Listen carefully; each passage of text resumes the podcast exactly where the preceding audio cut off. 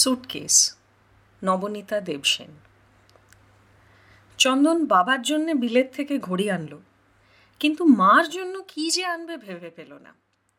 শেষে কি ভেবে একটা লাল টুকটুকে ছোট দেখে হালকা ফাইবার গ্লাসের সুটকেস কিনল।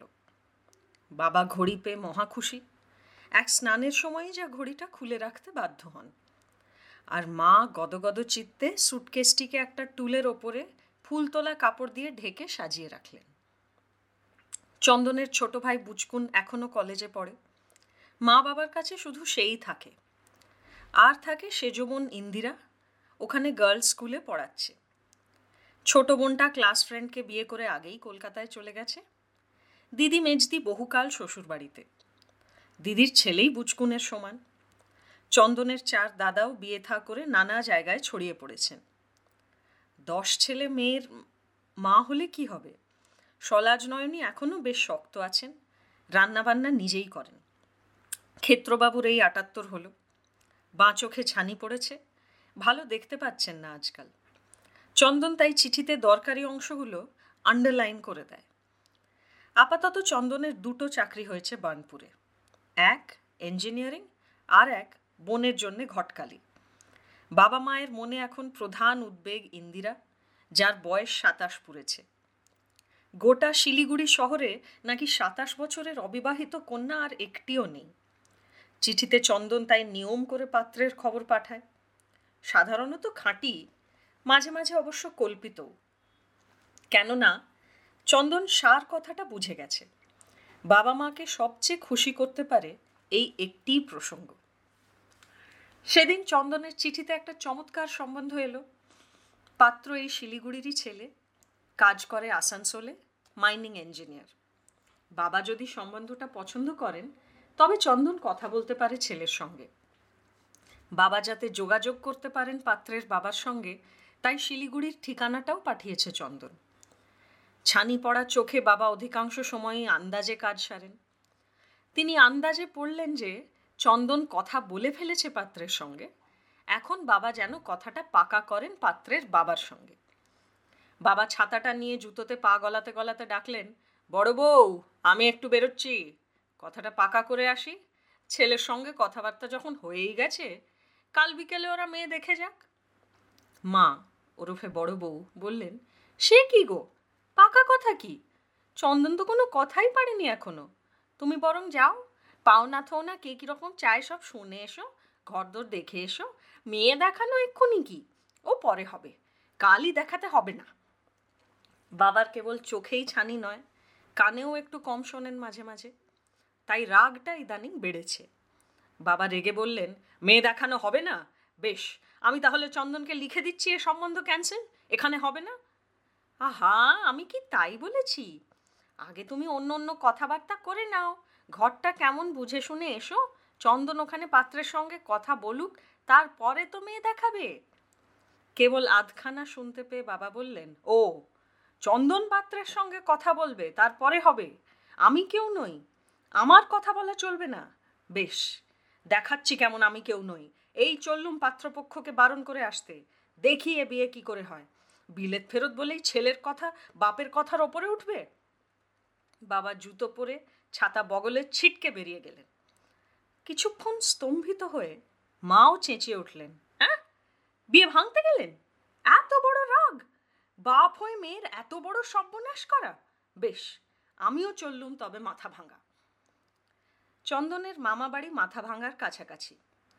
রাগ করে কথায় কথায় গত পঞ্চাশ বছর ধরেই সলাজ নয়নী বলে আসছেন, এই চললুম আমি মাথা ভাঙা। কিন্তু তারপরে কার্যটি আর এগোয়নি।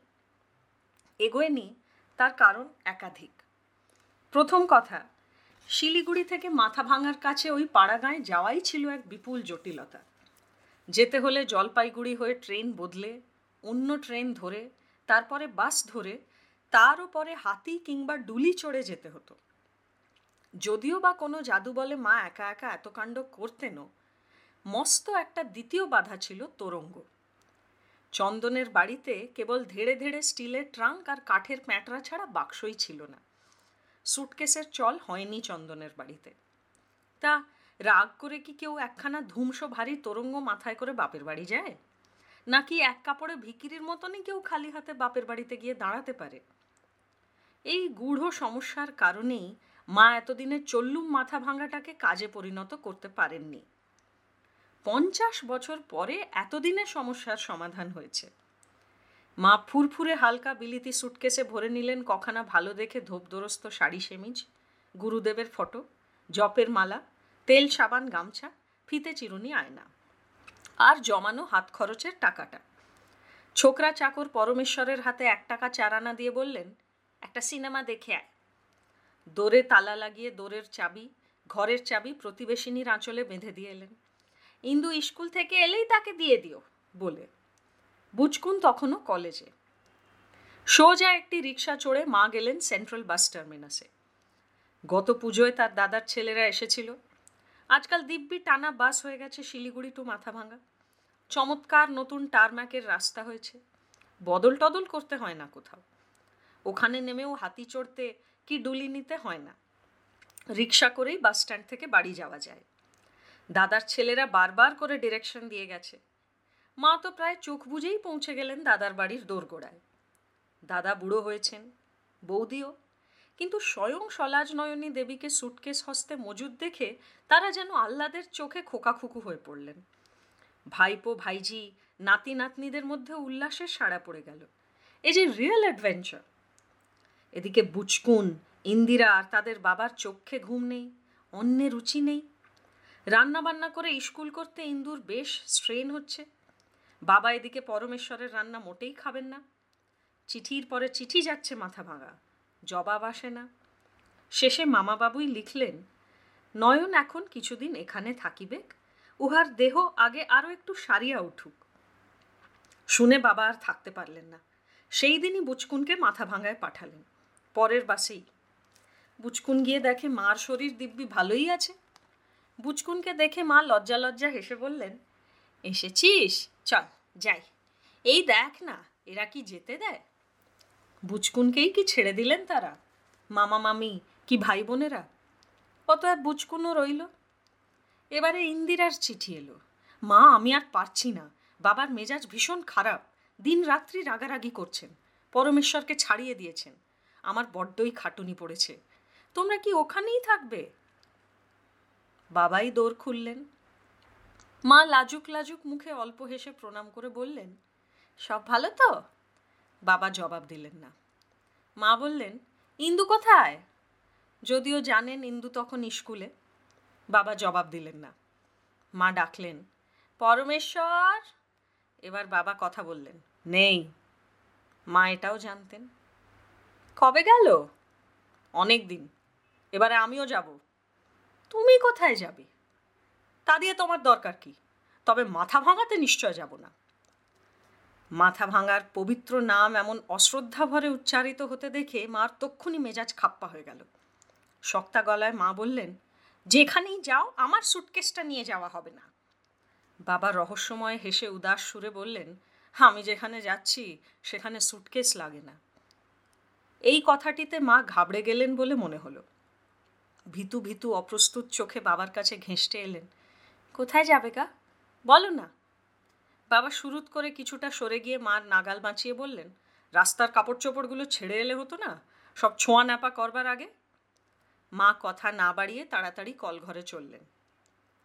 রাত্রে খেতে বসে বাবা বললেন, কাল সকাল সকাল পুজো টুজো সেরে তৈরি হয়ে নেবে, আমার সঙ্গে কোর্টে যেতে হবে।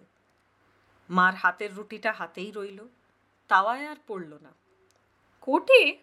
আমি? আমি কেন কোর্টে যাব? আমি বাপু সাক্ষী টাক্ষী হতে পারব না তোমাদের খুড়ো ভাইপোর ব্যাপারে। জ্যাঠামশায়ের সঙ্গে বাবার কি একটা মামলা চলছিল বহুদিন। জ্যাঠামশাই মারা গেছেন, ছেলের সঙ্গে চলছে। বাবা বললেন, সে মামলা নয়, এ অন্য মামলা, ডিভোর্সের মামলা। তুমি যা ইচ্ছে তাই করবে আর আমি তাই সইব ভেবেছ, আমি তোমাকে ডিভোর্স করব। অম্লান বদনে মা বললেন, তা করো না। তার জন্যে কোর্টে কেন যেতে হবে? ডিভোর্সটা বাড়িতেই হতে পারে। তোমাকে এই সুখবরটি কে দিলেন শুনি? জানো, ডিভোর্স মানে কি? খুব জানি। ওই সই করে সাক্ষী ডেকে বিয়ে ভাঙা তো। তাই বাড়িতে কেন হবে না? বাড়িতে এই জন্যে হবে না যে এটা আইনগত ব্যাপার। কেন? আইনের বিয়ে তো বাড়িতেই হয়। সে বুঝি দেখিনি। বন্দনাকে তো দিব্যি পুরুত মশাই বাড়ি বয়ে এসে সই করিয়ে বিয়ে দিয়ে গেলেন। ডিভোর্সের পুরুত মশাই ইচ্ছে করলেই বাড়িতে এসে বাবা কাতরে ওঠেন। ডিভোর্সের পুরুত? আরে পুরুত নয় পুরুত নয়, সে লোকটা ছিল গিয়ে রেজিস্ট্রার কিন্তু ডিভোর্স তো রেজিস্ট্রারে করাতে পারে না, ওটা উকিলের কাজ। ও, তা না হয় হলো। উকিল বুঝি আর বাড়িতে আসে না। আসুক সে উকিল বাড়িতে। না না, ও হয় না, কোর্টে যেতে হয়। জজের সামনে সওয়াল করতে হবে না। সওয়াল করার কি আছে? এ কি চোর দায় ধরা পড়েছে কেউ? যত বাজে কথা। বাড়িতেই হোক ডিভোর্স দেখো বড় বউ, বাজে বকবক করো না তো মেলা। বলছি ওসব বাড়িতে হয় না। মা এবার একটু আদুরে গলায় বললেন হ্যাঁ গা, তা বাড়িতে যখন হবেই না, তবে কোর্ট কাছারিতে কেন? তার চেয়ে বরং কালীবাড়ি গিয়ে ডিভোর্স করলে হয় না? ছোট খুকিরা তো কলকাতায় গিয়ে কালীবাড়িতেই নিজেরা বিয়ে করে নিয়েছে। অমনি কালীবাড়ির ডিভোর্সও নিশ্চয় হয় আজকাল। সে বরং ভালো। ওহো, এই গোমুক্ষুকে নিয়ে আমি কি করি? কোথায় যাই? বলি, বিয়ে আর ডিভোর্স দুটো জিনিস কি এক হলো? হলো না। গেরো বাঁধা আর গেরো খোলা। একটা হয়েছে ভগবান সাক্ষী রেখে, অন্যটার বেলায় শুধু হাকিম মুৎসুদ্দি হলেই চলবে? ভগবান চাই না, অমনি বললেই হলো। হা ভগবান, আমি আর কোনো কথা শুনতে চাই নে। কোর্টে কাল তোমায় যেতেই হবে বড় বউ। সকাল সকাল তৈরি হয়ে নিও। পুজো সারতে তিন ঘণ্টা লাগিয়ে দিও না। ফার্স্ট আওয়ারেই পৌঁছতে চাই। কোর্ট মোটে যেতে আমার বয়েই গেছে, কেন মরতে কোর্টে যাব? আমি এই পষ্টাপষ্টি বলে দিলুম, উকিল যদি ঘরে আনতে পারো, আমি ভালো ভালো ডিভোর্স হব, নইলে তুমি যত ইচ্ছে কোর্টে গিয়ে একা একাই ডিভোর্স হওগে যাও। এবারে বাবা রীতিমতো হুঙ্কার দিয়ে ওঠেন, বাহ! একা একা ডিভোর্স হওগে যাও? বলি, একা একা কি বিয়েটা হয়েছিল যে একা একা ডিভোর্স হবে? কেন? তুমিই তো বললে এটা বিয়ের মতন নয়, অন্য ব্যাপার। আবার এখন কেন বলছো বিয়ের মতন?